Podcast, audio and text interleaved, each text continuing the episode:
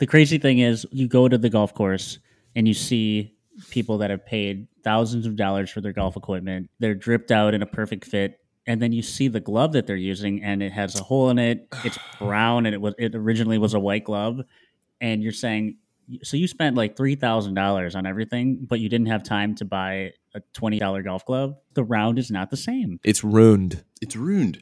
I got one more thing to add too. All you golf hipsters out there, you yeah, you know I'm talking to. Yeah, you bristly ass, mustache, face, Cold brew drinking, long cut, tobacco smoking. seltzer having. Oh y'all, you know exactly who I'm talking to. You think you dress better than us? Prove it.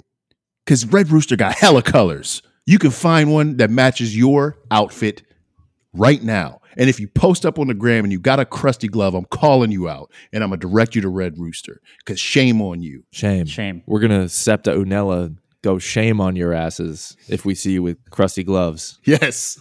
But now you should match that glove with them FootJoys. Match your dickies with your glove. Match your tee with your glove. Match your hat with your glove. You can do that. Thank you to Red Rooster. You should be thanking them. We we thank them. We do. Head over to redroostergolf.com and use our code GGT20 for 20% off your first order. There's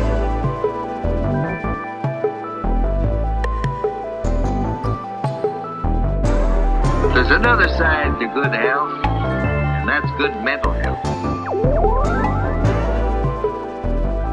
So wait, you said Austria is the next film festival? Yes. Yeah, I leave for Vienna tomorrow. So, And what is like what is the schedule of a film festival for somebody who has a film in the festival? uh, it's it varies. There's usually short films that are being shown and feature length films. Uh, like in Austria, there's mostly short films. There's only four features. So we were honestly shocked that as a golf film in Austria, we got accepted.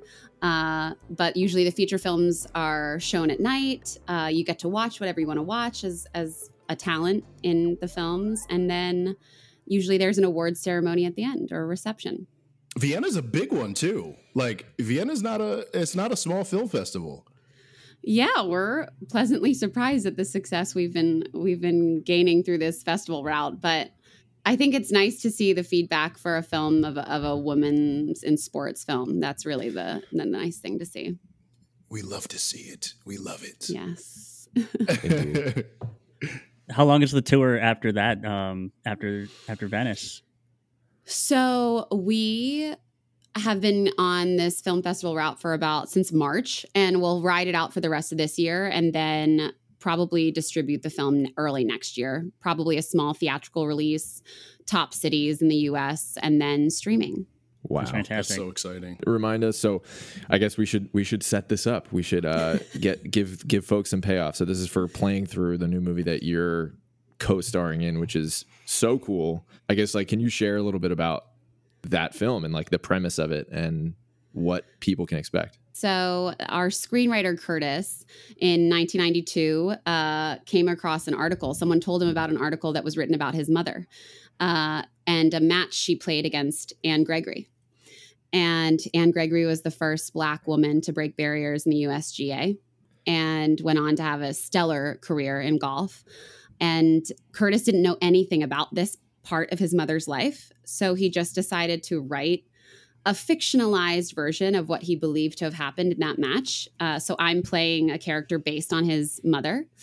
And uh, Ann Gregory is my opponent in the tournament. And the story follows our lives and how we kind of end up with an interesting and, well, I'm not going to ruin the movie for you, but relationship between two competitors, two fierce female competitors in the 1950s in golf. That's so dope. One one thing I do know about Ann Gregory, uh, I, I have seen the photo of her in front of her trophy case. She won over 400 professional tournaments. That's insane. Wild. And do you know that she didn't start golfing until she was 40? What in the world? Oh what? my! Yeah. Fucking Yo, bonkers. do, they, Yeah. do they make humans like that anymore? I don't know because guys, I started playing and rehe- and practicing for the film with my clubs. And then I get there and they're like, here's your authentic 1950s wooden shaft. They gave you butter knives. Yeah, with you're, the you're mashies. with like Callaway Big Bertha like 2012 clubs. Yeah, and I they're like, like- no, no, no. yeah. I felt period so confident the first day, and then they handed that to me, and I was like, "Oh, that sweet spot is much tinier than mine." here's your here's your niblick and your mashie. Yeah, yeah, yeah. That's so funny. That is so funny. So so did golf come into your life for this film, or had you played before? It's so interesting. It feels like such a full circle moment for me because when I was young, I was like seven when my dad signed me up for lessons at our country club. And I have two older brothers, and I love holding this over their head because the golf pros came up to my father and said, Your natural athlete is your daughter.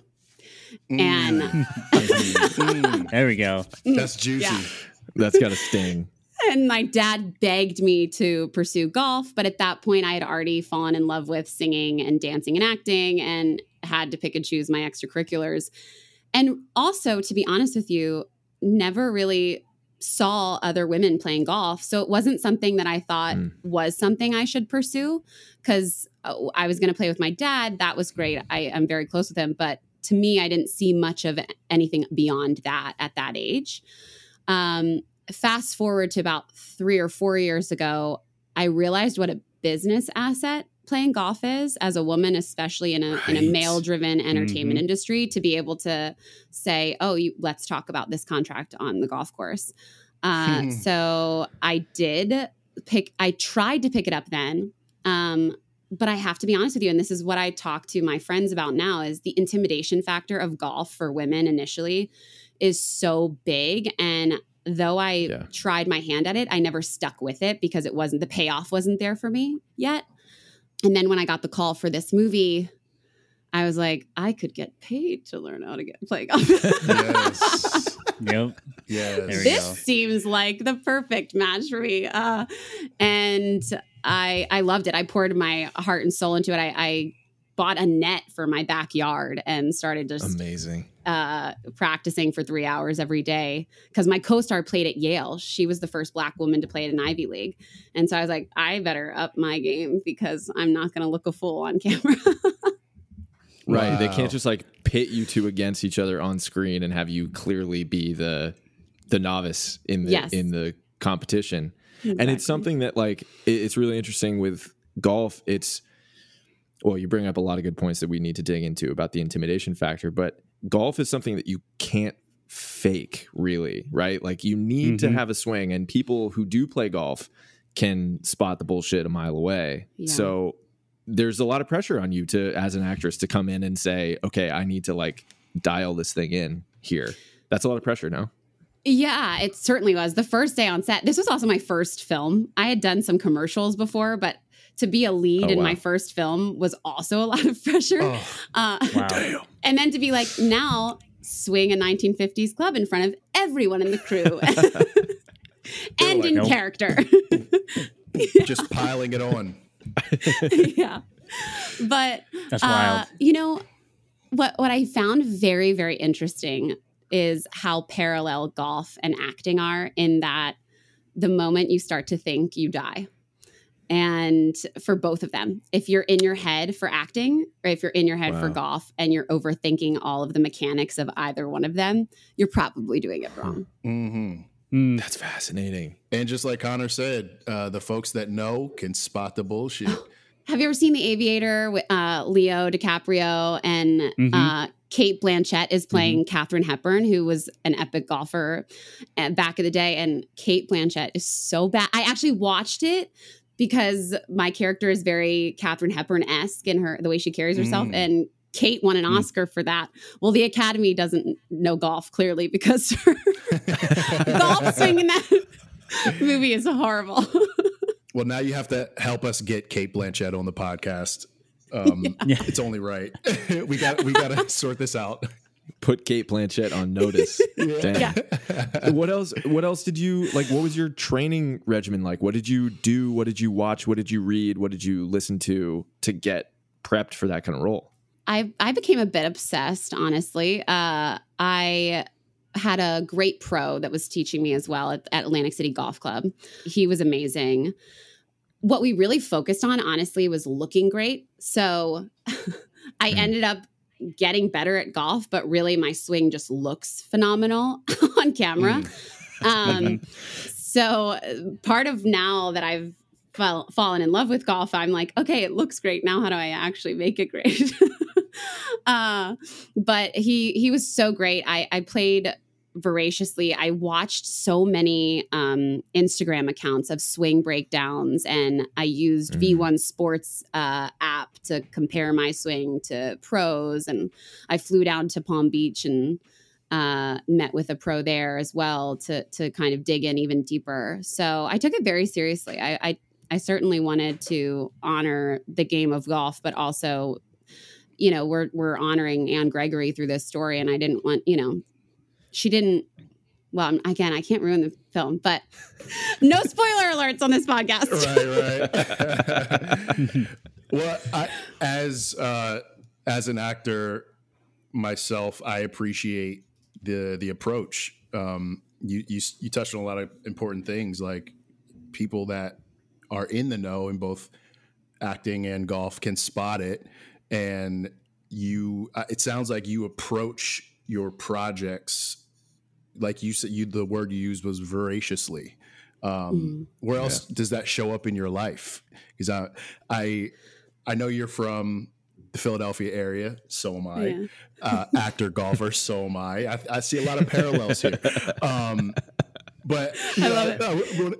want to dig into the prep a little bit. Like, well, like what? How else and where else in your life does that show up? Uh, I think my friends and family would say everywhere. I'm kind of a like all or nothing girl. uh, so you're Got from it. Philly, so I'm also a avid and enthusiastic Philly sports fan. uh, Oh, but uh, well, that that tells me a lot right there. We're we're very hard on ourselves. yes, we have a lot. We have a lot to hate, so we got to Yes. put that energy into something. Exactly. Yeah. I think in my like life and and the detours or redirections my life has taken uh, i grew up in and out of the hospital because i have cystic fibrosis. I kind of have had no choice but to constantly rework my path uh, and so in Mm. order to do that you have to be 100% committed to whatever you're doing, even if it shifts. Um, otherwise, I would have just given up by now. You know, like I would have done something else and probably been very unhappy doing something else just because this is my passion. yeah. Um, but yeah, I think it's just the way that I learned to survive, honestly, as a kid, really. Wow. When you're picking up something like golf, that Mhm. is, it's it holds such a mirror to your personality. Mhm. It it become you you really see how you react to success, how you react to failure. What did that really show you in your learning process about the game? And obviously one that's still very much in the works, very very like very much still happening right now. What has that shown you about yourself that you may maybe didn't know already about yourself, or highlighted something that you knew was there, but maybe not to the extent you thought it it did? It's funny because I think I've always thought of myself as a very impatient person because I when I want something I want it now like so I always classify myself as an impatient person but I want to correct that narrative for myself because Mhm. learning the game of golf and continuing to stay committed to it has proven the opposite for me. I find myself to be giving myself a lot of grace which I think golf demands of all of us every time we step on a tee. Uh, like it's just, it's adamant that you have patience uh, in the game of golf and Yeah. understand that it's some days it's going to look very different than the others. So yeah, I think that was one of the really surprising things for me. And I think through that, I've actually gained a lot of calm contentment in my life through this Mm. Process. I like that calm contentment. That's really interesting that that you you talked about giving yourself grace on the golf course because that's that's something that, that we talk a lot about here on the show is uh, compassionate golf and not being so Mm. hard on yourself and you know t- dropping an extra ball and, and hitting another one if if it doesn't go the way you wanted the first time and I think for for someone that like yourself that had a, a background in golf and then came back to it through through like work and through a job I think that's really interesting that that that's the the space that you're in because I think so many people that are playing the go- the game are not compassionate to themselves and they don't give themselves grace and they beat themselves up Mm. for 18 holes. So yeah, uh, we really appreciate hearing that. Yeah, I think my friends that I try to my female friends I try to get playing with me now, I that's like the thing that I highlight for them because I think they think that they should be able to play 18 off the bat and like when they can't and it's very frustrating um, they want to quit and never pick up a club again and they don't understand that like it took everyone started there that and so Yeah. giving yourself that time to you really really get acquainted with the game is so important Do you approach your performances the same way with grace? Because there there is a lot of rehearsal, there is a lot of prep, there is a lot of studying, um, ruminating, even, um, and it doesn't always come natural. Like some people have to work for a very long like. And I, you, you mentioned Cate Blanchett's performance, Oscar nomination. Congratulations to her. Uh, but it wasn't her best, you know. But now the work that she does is phenomenal. I'm a huge fan of hers. So like performing, acting, dancing, singing requires that of you as well. Um, and I, I wonder about your your um, your artistic uh, sensibilities and and prep and study and all of that. Mm. Yeah, um, I think ego work is something that's so important in again golf and the Mm. entertainment world. and so on on both ends of the spectrum really in that I mean not letting your ego get too big that you think that you can handle anything that comes your way and you're good and Mm. uh, letting it get that way, and then also being so hard on yourself and so self conscious, because both of those will get in your way at the end of the day. So it's constantly like being aware of really just having a, a, a distinct self awareness. I think is really important, and I am and did grow up a very mm, passionate perfectionist.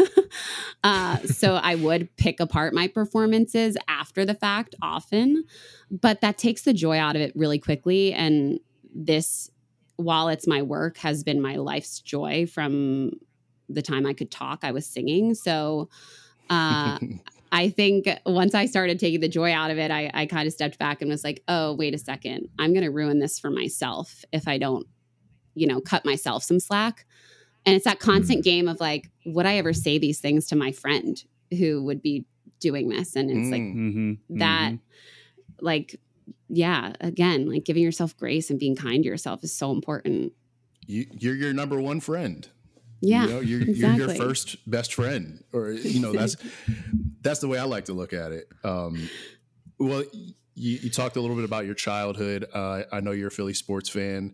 We are very extrinsically motivated. Uh, if the Eagles lose to the Cowboys on Sunday, it's a shitty week. you know, um, so w- would you consider yourself extra, like just organically as Julia, extrinsically or intrinsically motivated? And actually, I'll let you answer, but I have a follow up question. You know, I actually think the shift for me happened this year because I started writing screenplays last year and it forced me to enjoy the process instead of the destination because I've been very Mm, destination driven my whole life and certainly motivated by goals, but then finding myself achieving those goals and only being obsessed with what was next. And I was just on Yeah. this hamster wheel of like, well, then when is it ever going to be enough? And I feel like this year I've really just come to sit in why I love what I do and get really hmm. comfortable loving what I do instead of loving what happens when I do it. Yeah, Yeah. that's a cool distinction. Yeah. I, I needed to hear that actually. I appreciate I appreciate that answer. Yeah. Falling in love with the process uh, is super super important. Um, getting comfortable with your why is super super important. I I did just like a quick skim of your Instagram before our our show tonight, and you posted a photo of Sidney Poitier Mhm. uh, a while back. I, I actually think it, it was when he passed. Can you speak about what he meant to you, and also who were some of your other early inspirations, um, artistically, uh, athletically, uh, just in general? Yeah. Um, well, Oprah was my like number one girl when I was little. I used to sprint home from the bus stop to watch her show. and that's she actually introduced me to Sidney. He was on her show often. They were great friends, and I ended up getting several of his books, um, especially the one that he wrote for letters to his granddaughter, uh, is one that sits with me and one I always go back to. And I think why I'm drawn to people like Sidney or Oprah. Um, I'm trying to think of others, but those are the ones that come to mind like immediately is it really touches on what I've been talking about really is like ego awareness and all of this, but also just like a sense of knowing who they are and being so absolutely comfortable and okay with who they are and so the the place from which they operate uh, is so character filled and authentic hmm. and so i certainly grew up idolizing them and and others like them that i felt knew wholeheartedly uh, who they were and and you know Jennifer Garner comes to mind too. I, I, look up to her a lot in this industry just for being who she is and sticking with that, even though you know the times have changed and um, people try to stay young forever, but she's aging gracefully and and just like very hmm. assured mm. in herself. The standout performance of Sidney Poitier's career to me was uh, Guess Who's Coming to Dinner. Yeah. Just I just love guess who's coming to dinner. So I love to serve with love Timeless. too. I I I love it all. hmm. Yeah, it's it's all. I mean, when you talked about character and just like the depth of their character, uh, the the two people that you named, I mean, that's what I think we're all drawn to. It's it's character, it's authenticity, it's it's realness.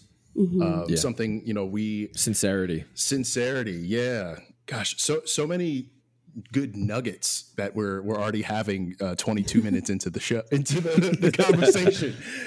Um, but yeah, these are that's what draws people. You know, that's what mm-hmm. brings people in. That's what that's what lets people behind the curtain. It's like, yo, yeah. this this is like really me. Um, mm-hmm. mm. And as far as acting goes, that's what makes the best performances. For all of the uh, the negative I guess that's subjective aspects of Denzel's character in Training Day, I believe the fuck out of him. You know, yeah.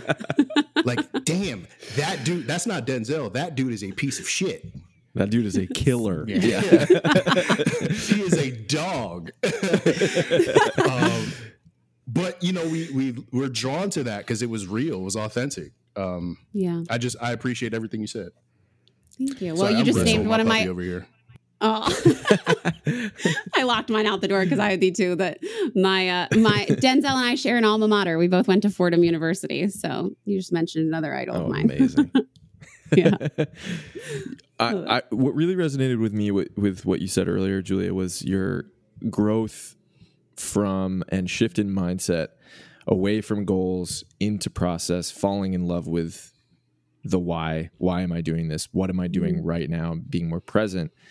And what I've noticed in that process, in that shift of mindset, has not been that I've abolished goals from my life. It's just that the goals have changed. They're less objective, they're less tangible even, and they're they're more I want to be more of this or do more of this as opposed to reach X blank and I'm wondering if if that identifies if, if you identify with that at all as well. Have your have your goals changed at all, or or are you just not making them anymore? I'm certainly still making them. I'm less attached to them as outcomes, I think is the way that I would phrase it now. Mm. And this is all very recent for me. Honestly, like this summer is when I feel like I've made this like mental breakthrough of Yeah. Also realizing when I look back, you know, I turned 30 this summer. Maybe let's call it some 30 epiphany, 30 year old epiphany I had. But I remember like looking back at my life and the moments where I would have been disappointed or, or, felt like I had shortcomings and made mistakes were moments where I was trying to force something to happen and not just really to use a Philly reference, trusting the process. uh, so something we going to have to do a lot of this year. yes. and so now I feel like I look back and I'm like, oh, and I and I caution on saying this because it doesn't mean that you don't work hard and show up, but when you work hard and show up, the path unfolds and the steps uh, reveal themselves. And when you're trying to force something and you want it so badly, you know, like I grew up with very big dreams from a very young age. I knew when I was six years old that I wanted to be on television. I would ask my mom, How do I get on Barney? You know, and I grew up with the anti stage parents. So they were like, No, you're going to be a child. We don't understand your desires, but like, we'll support you, but no.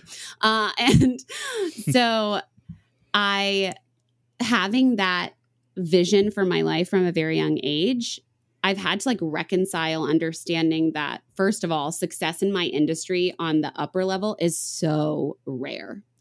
And mm-hmm. editing what success actually means to me because, you know, there are moments where I would grow up and think, like, oh, you're not, you're not, you're not a success yet because these things haven't happened for you.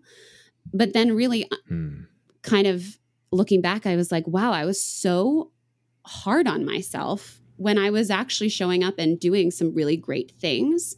And so I think right now I've just come to appreciate a different version of success that I didn't envision for myself. And weirdly, mm. in this position now, I find I'm attracting other opportunities that mm. are are reflecting that. Um, I'm I'm a little bit woo woo manifesty and LA girl now, but I do believe Aren't in this. Yeah. I do believe I in the ability to like attract it all, but only really when you begin to let go. Because when you hold something, I actually just listened to Oprah on a podcast, and she said when you hold something too close, you're it's it's never going to be within reach. And I just that felt that. Mm. Mm.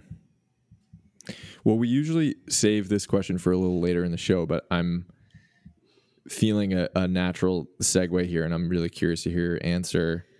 We believe in the show a lot about time travel. We both in therapy and just in everyday life, having conversations with the younger self um, mm-hmm. and healing as a as a means of doing that. And if you had the opportunity to play a round of golf with a younger version of yourself, mm-hmm. what do you think that conversation would look like during that round. Not necessarily the advice that you would give, but just like what what would what would you talk about? What do you, what, what do you imagine that conversation feeling like? Mm. You're actually reminding me. I wrote a song for my younger self years ago that I have to revisit now that you just mentioned this. I'm like, I wrote this song and I never finished it. Uh, mm. uh, and it was actually after a therapy session where I was talking to my younger self and I was just like, what if what if we did do that more as a society and understood that mm. this this mm-hmm. compassion we should have for our younger selves? I think if I played with my younger self, um, I would be so gentle and mm. celebrate the small wins, you know, like and make sure that she understood that that was okay to do. Mm. Yeah. I love that. Wow. That's super powerful. Making it known that it is okay to celebrate small victories. yeah. Yeah. Can go a huge, huge distance for a for a child. yes. For sure. And specifically a, a creative child. Right. Because yeah. I mean, you're a kid, your mind wanders. You you try stuff, you doodle, you sing wild, crazy songs that make no mm-hmm. sense, or sometimes they maybe do. But like, yo, you wrote a song. Yeah, that's awesome. D- does it right. does it make you happy when when you listen to it? Does it make you happy when you when you write about it? Like those right. things are so important. Um, something something we literally can all use. That's so yeah. in line with trusting the process and and enjoying enjoying the process too because as the four of us are all creative people um, in different spaces but if if you're not creating for yourself first, I think that when you put it out there, people can see they can see that that you're not being you know authentic to yourself and even though you think you might be at the time um, if you're not loving what you're doing just for you um, you know when you put it mm-hmm. out into the world it's you know it's kind of like when connor was talking about golf as a mirror it's a uh, you're reflecting what you're what you're putting out there. So it's i, I like i like talk thinking about enjoying the small victories and wins as a child because when when you're a kid, you you know you think the world is such a big place and you can do anything, um, and it's really hard to like sometimes focus that energy and that creativity, um, and and you think like if I'm not on TV or if I'm not, you know, a top ten Billboard charts for music, it's like am I am I doing anything good? But if if you're not doing it for yourself and and and writing that song and completing it, you know, that's I really like that yeah, there's so much rejection in this world already. Then why would we waste time rejecting uh-huh. ourselves? You know? Yeah. Yeah. Yeah. What um, if you can recall one of the smaller wins from childhood? What what would be one that you would celebrate with your younger self right now? I think just having the courage to pursue my dreams really you know rejection is such a big part of of this industry and and you put yourself out there in such a big way when you walk into an audition room and you're so vulnerable and i think i would have understood that more. I was so emotional. I mean i am so emotional. And i remember i was going up to new york city for a broadway audition and I had a I got a call back and I didn't make the next round and I came out I was 7 and I was sobbing and my mom was like we never have to do this again. Really I think she was would be thrilled if we never did it again. Uh, and I was like and I said I I want to uh, and yeah. I think yeah.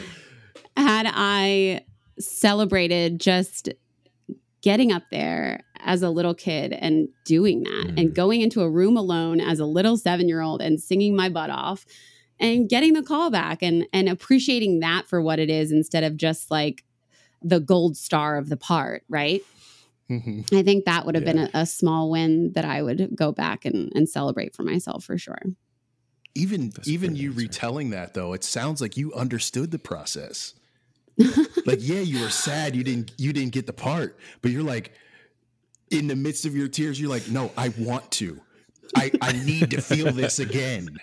At, yeah. at the tender age of seven, you were like, this ain't gonna be my last callback, ma. You can't don't don't yeah. don't do me like this. I got my one bomb out of the way. right, right. I look at it as a kid obsessed. I was just like, must get another audition. yes. I think the, the, one the one good thing about being a kid is uh, a lot of times you don't look at the world in like uh, I'm gonna enjoy the process of you. Like everything's very black and white. When you're a kid, it's like For I sure. did it or I didn't do it, and I think that's you know sometimes why like you look at gymnast or gymnasts, and it's like they're like 12 years old competing in the Olympics, and it's like you know they don't they don't one they're not like when you get older, you have like wisdom and, and hindsight and all that good stuff, and you can realize like I'm gonna enjoy the process. But when you're young, it's just like you're just you're going, and it's just it's all or nothing. So sometimes that like really works out for you, but then also when yeah. you get older, you you know you hit you hit the big three zero, and then you're like, oh, like I should just have enjoyed that whole process versus just I I did it or I didn't do it. Yeah, so good. It, it's reminding me of this like full circle moment in life of like you're blissfully unaware and not self conscious as a child because you don't know that people are judgmental yet or that the world right, is judgmental. Yeah. And harsh, and then you know you get knocked down by whatever it is over and over again, and, and you start to build these walls of protection. And I feel like this this like breakthrough that I've had recently is like tearing down those walls and just like doing it for me again and doing it for the love of it and the joy and the process. Yeah, so great mm-hmm. point. I think it, I think it has a lot to do with like the seeing life through the eyes of a child. That's why I think when people have a kid, they like start to understand that too.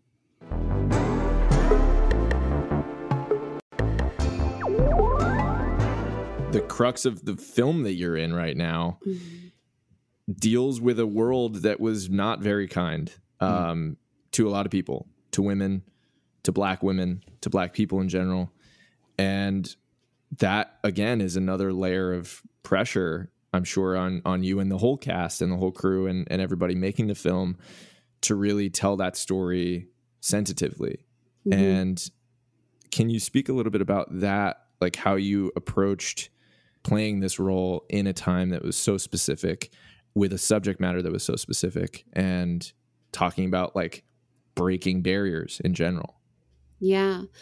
One of the really special parts of this process was uh, Andia, my co star, and I were invited uh, early on in, in pre production to really sit down and dissect the script and add our insight as women uh, because it was written by a, a white man.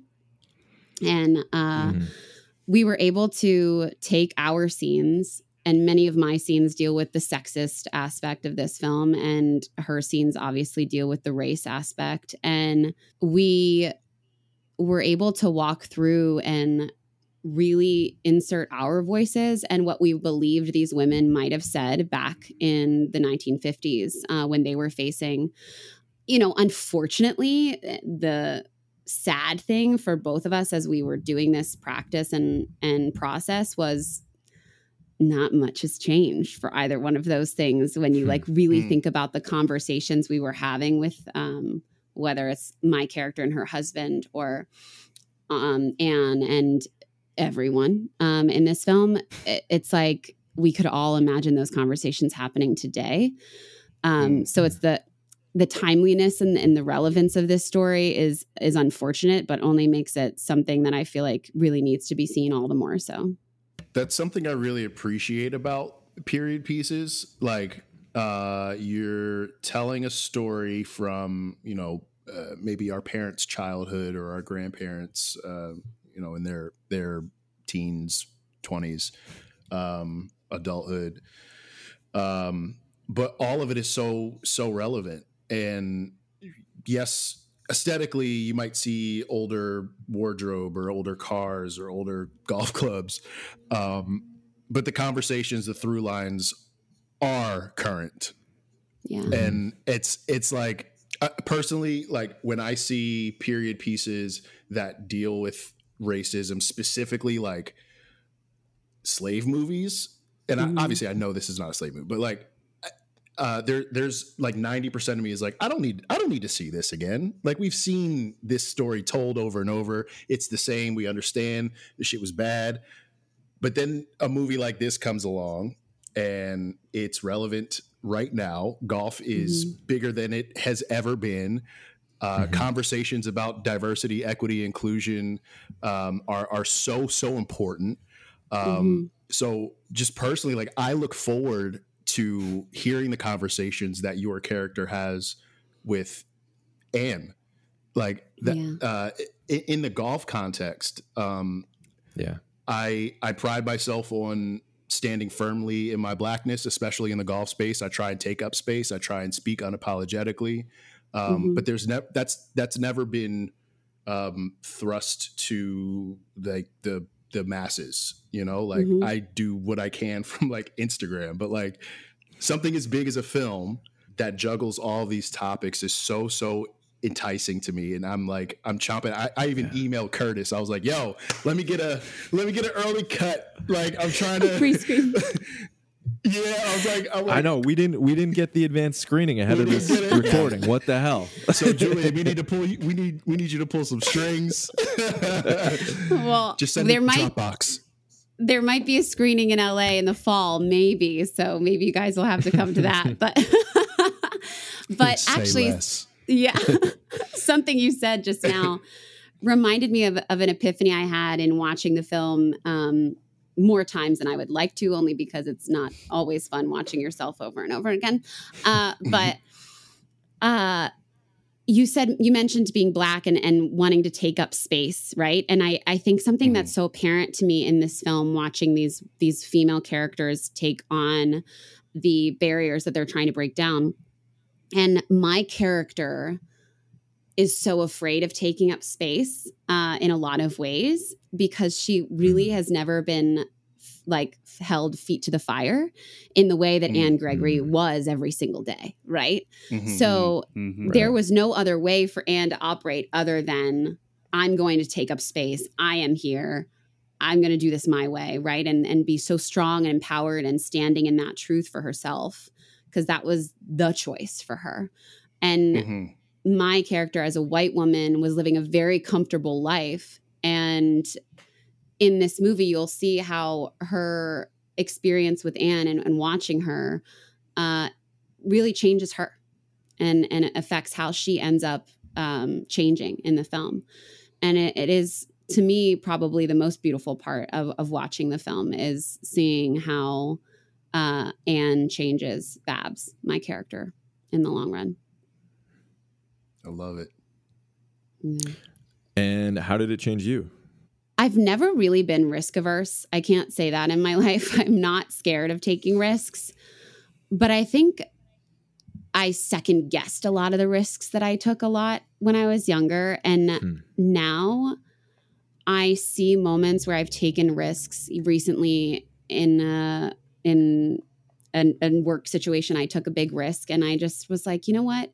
If this pans out not going the way that I, ant- I want it to go, it was still worth it in the end because I'll get the answer that I deserved and wanted to know anyway. Mhm. And so I think I I learned through Babs and Ann and, and getting to know these characters and, and live with them is that if you don't stick up for yourself and you don't go for what you want, then what's the point at the end of the day? You know? Love that. Congratulations. Mm, thanks. That's a victory. I yeah, think. yeah, yeah. Small wins, guys. Yeah. Yeah, one that deserves to be Big wins. celebrated. It might be a huge win. It might be a big win. Who knows? That's Yeah. true. We're we're definitely we're definitely team shoot your shot. You know, you gotta you miss a hundred percent of the shots you never take. So totally. Yeah. Mike Michael Scott. Michael Scott. Wayne Gretzky. yes. Uh, Well, I think we should dive into some of our meat and potatoes. Cool. I'm excited to hear this one from you as somebody who's relatively new to golf and has experienced it largely on set. Um, what are some of your favorite golf smells? Ooh. I'm an early morning golfer, so I do love the like fresh dew scent that you get when you're like a 6 a.m. tee time. mhm. But really, I think my favorite is getting a new golf glove and like that leather smell. Like if it's in one of those Yes. zipped Yes. up, sealed packages, then you open it and you're just like, mm, yeah, Bottle it, that's bottle the that good up. stuff. Yeah, That It cabretta. surely is. I love that. As a, a a performer, you know, music runs through your veins. It's in your body. You you know, it, it's it's the heartbeat of of what you do as a performer. Um, so let's say you, uh, what's what's your favorite course to play in LA? Um, you know what? I I only play the public courses. I've only played the public courses so far, but my favorite course I'm Same. I'm kind of partial because I met my boyfriend playing golf at Penmar in Venice. Oh, love it. What? Okay. Yes. What? That's amazing. So Love I- connections. Boyfriend playing golf?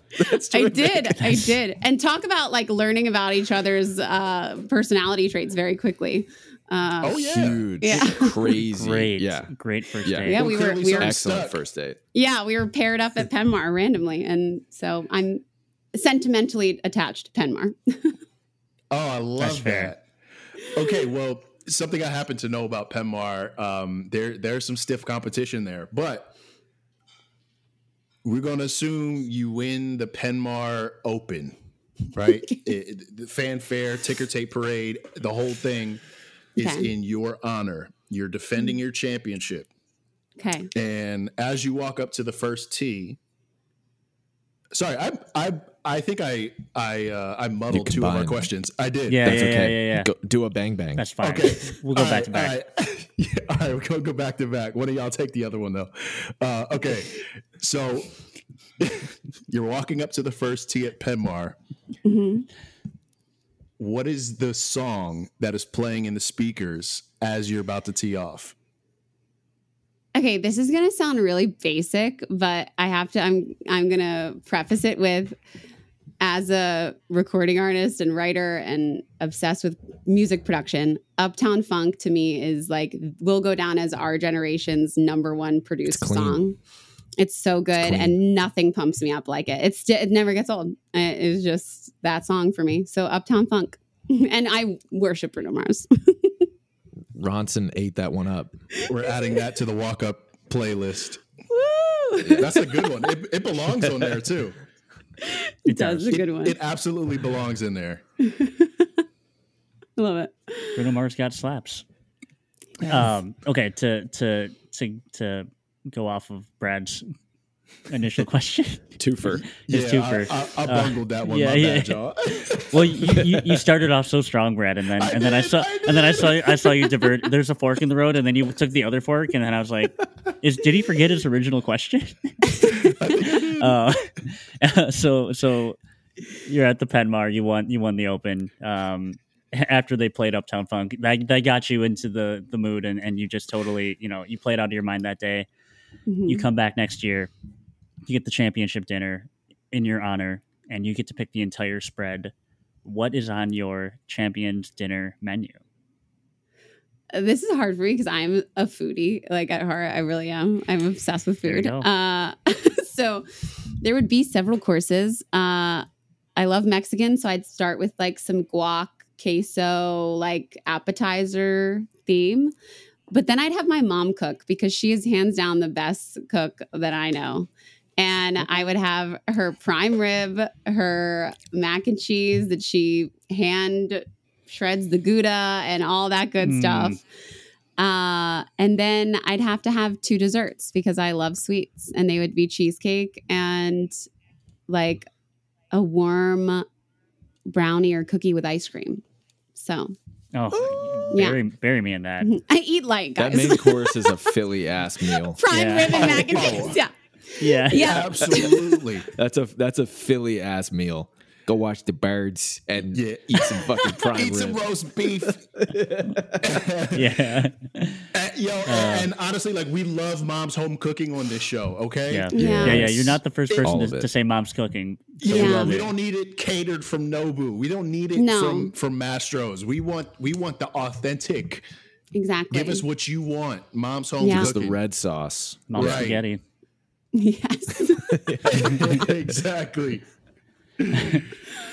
Um, Uh, Ju- Julia, how do you how do you arrive to the golf course? What is your parking lot ritual like when you're rolling up for that six a.m. tee time? that's early. How early are you getting there? What do you like? Do you do you have any music playing in the car? Do you pump up self talk in the in the rear view mirror? What what? Do you, how do you re, how do you arrive? Oh yeah. Uh, I when I moved back to LA because I moved here when I was 17, and then this round was my second round. I promised myself I'd get myself a convertible, and so I have a drop top. Got it. so I have, yeah, I have a drop top Let's playlist.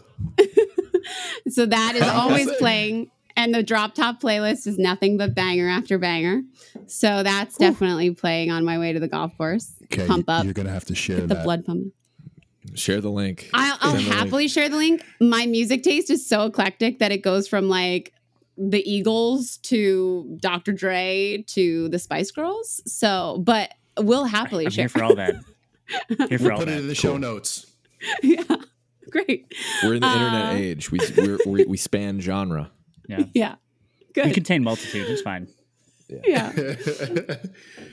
so that's definitely playing and i you know i don't know i really don't i don't like to psych myself out when i'm like getting ready to play so i don't think too hard about my pre tee time ritual because then i think i would become too in my head if that makes sense So you keep it keep it calm, keep it casual. yes yes exactly Understated, less, less pressure less pressure yeah I, I don't know if we've asked this one on the pod, but what's in your pockets when you play? Ooh. Um, my favorite tees usually, which are just random tees that my dad gives me. I'm like such a daddy's girl, and now that we're now that we have like golf in common again, um, that's always a thing. Uh, and maybe maybe some gum. I don't know. I'm I'm such a I'm I am a gum chewer. I should probably stop, but I can't help myself. It's also like probably a nervous habit on the course, but Why should you stop? Is gum bad for you? Are, I have don't we canceled gum? I Is gum done? Canceled. I think it you, you swallow a lot of air when you when you chew gums. And, Oh come on! yeah, no, I don't subscribe. I don't subscribe to it because truly, Mandy's lack of chewing gum is why I don't chew gum anymore. But I was I was Dentyne Ice out, mm. ice me out. Give me the, Oh, the dark Iced blue out. pack. we're Ooh, I sticking think with dark- it then. Dark- dark. That's, that's actually that's actually an interesting thought. Like what what type of gum you choose says a lot about who you are as a person. Yeah, It's true. That's one do of you- your so questions now. what- yeah, Yeah, okay. absolutely. What so what what kind of gum are you rocking with? Are you a brand loyalist or I am. Loyalist Trident, or are you Eclipse, Okay, what, what do you go Bubblicious. I'm a Trident White. Hubba bubba. Yeah. Oh my god. Only when I'm going. that that that that is bad for you. I, I think. Actively bad. Sugar. Yeah. So Trident, Trident White. Trident White Spearmint. I love. I'm a spearmint sucker for spearmint, which I know is rare, but I don't care. I love it. Oh, Yo, spearmint slaps. Yeah, Lifesaver, the, the white have the- spearmint. Got the eclipse Let's go. spearmint right here, right at the desk. that's what I'm talking about. Wow. Fresh pot. If, if you if you tell me juicy fruit automatically, you, you the ops. We got to Yeah. cancel Oh. you. Red flag. Juicy fruit, Major no. red flag. What are you Loses- from? Like, it are you a loses child flavor from in two seconds. 1950? yeah. Immediately. Right, right. It's it's a second it's second worst to that zebra print gum. Do you guys remember Oh that? yeah. Wow, That- that- Dude, I forget that Zebra- The zebra It's the gum worst. and juicy fruit were like the same. It was like two seconds of of goodness, and then Yeah. And then Like, cardboard. like you smelled Rubber. the piece of gum, it would lose its flavor. yeah. Yeah. I just got the the the feeling like when you when you have like too much gin, you know, and you're like, I can't do gin anymore. You smell it again, and it's like, "Huh." that's what I got when you when you mentioned the zebra gum. Yeah, I, Did you did you OD as a kid? I OD'd on on zebra gum once. I, me- Yeah, me, and my buddy started. Well, because uh, you the candy. Tough. you needed to have that many. Uh, Tough. We, started the candy club at our church and we just went around to like you know old, older people and like hey uh, can you donate to the candy club? It's it's for a good cause. And uh, one of the one of the ministers was like hey I, I just got this this zebra guy uh, it's just sitting in my car. You guys want that? We went ape on them on them damn zebra gums it was so bad, and I was probably nine at the time, and I never chewed that gum ever again. Oh, that's amazing. it's because you needed to have a, an entire pack to enjoy like 20 minutes of of flavor. That's why you, you had to keep you to keep downing it. Yes. Well, I'm glad. I'm glad to hear that gum hasn't been canceled. No, I, I wanna- we're not canceling I'm, gum. I'm, I'm gonna. I'm gonna research that later. Just, I mean, I'm sure it has been. I'm sure it has been, but that's great. Um, I got one. Maybe it happened on set. Maybe it happened with your boyfriend at Penmar. Maybe it happened uh, on course with your dad, either as an adult or when you were younger. But if you can recall the time on the golf course that you laughed the hardest. Oh. Um, two come to mind for very different reasons. Um, should I tell both or just choose one? Uh, I Run 'em on both. on Yeah. run them.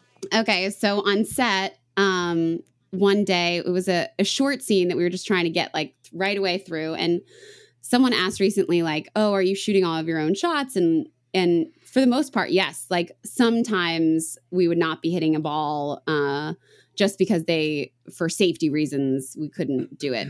But uh, one of these shots, they needed to get me missing a putt. And it was a 25 foot putt. And wouldn't you know that I kept sinking this every take? Like Oh God, five that's takes awesome. in that's a row. fucking brilliant. I love that. And everyone was laughing because I just kept ruining every take. And they were like, "Can you?" Just, they're like, "All right, now just try to miss. Like, stop actually trying." Like, I was like, "I'm not trying. I truly am not trying." so that was Julie Ray hilarious. fired from movie for being too good at golf. You Mind you, have not much. made a 25 foot putt since. But um, and then one that was the day that I met my boyfriend. Uh, we had the push cart. I had a push cart at Penmar, and I was focused on, I guess, flirting too much. That as I was going up a little hill, uh, talking, my my bag just rolled right down the hill and off the push cart, Oh, no. and I just laughed hilarious, hysterically. I just like, what else? Yeah, what else is there to do at that point? but laugh. Yo. And actually, he says that was the moment where he was like, I could date this girl because she just rolled with the Oh, punches love and it. went with it. So, yeah, that was a pretty love hard it. laugh. That's lovely. Very embarrassing, like too, because who who does that? But me. well, you stuck the landing clearly, so Yeah, yeah. that's that's great. Yeah, yeah. well, let's let's finish with our uh, our moment of clarity. Drew, do you have your cards handy? Better believe it. Wow. Amazing. So, Julia, um, this podcast is very graciously sponsored by the good folks at BetterHelp, which is an online therapy platform that the three of us trust very, very dearly.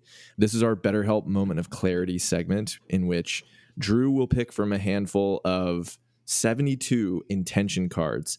Each card has a word, a phrase, a feeling, an emotion written on the card, and he'll pick a random one and then you'll get some time to reflect on how that card is fitting into your life right now. Okay. All right. Love that. Today's card, Drew, what do we got? we've got wisdom.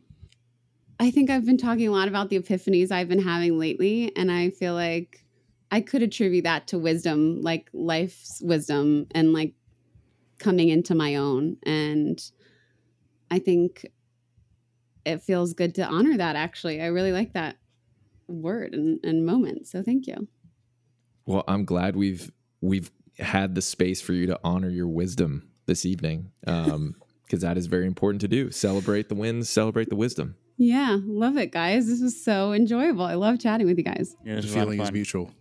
Yeah, we we got to figure out a time to A watch the movie Yes. and B get on the golf course. well, it's actually Penmar that Penmar. wants to do the screening. So you Stop guys might have to. Playing. I swear, yeah. We're, Yeah. we're You guys actually, okay. We're coming. you guys heard it here first. I haven't re- released that publicly yet, but yeah, they're oh, they're Oh, trying to sort amazing. out Breaking news. a fall a fall screening. So, yeah. Well, we're going to be in LA in the fall, so we might have to. Yes. And I live here. Well, so and Brad lives. Brad, Brad's in LA. I'm pulling Love it. love it. Brad will be there. Perfect.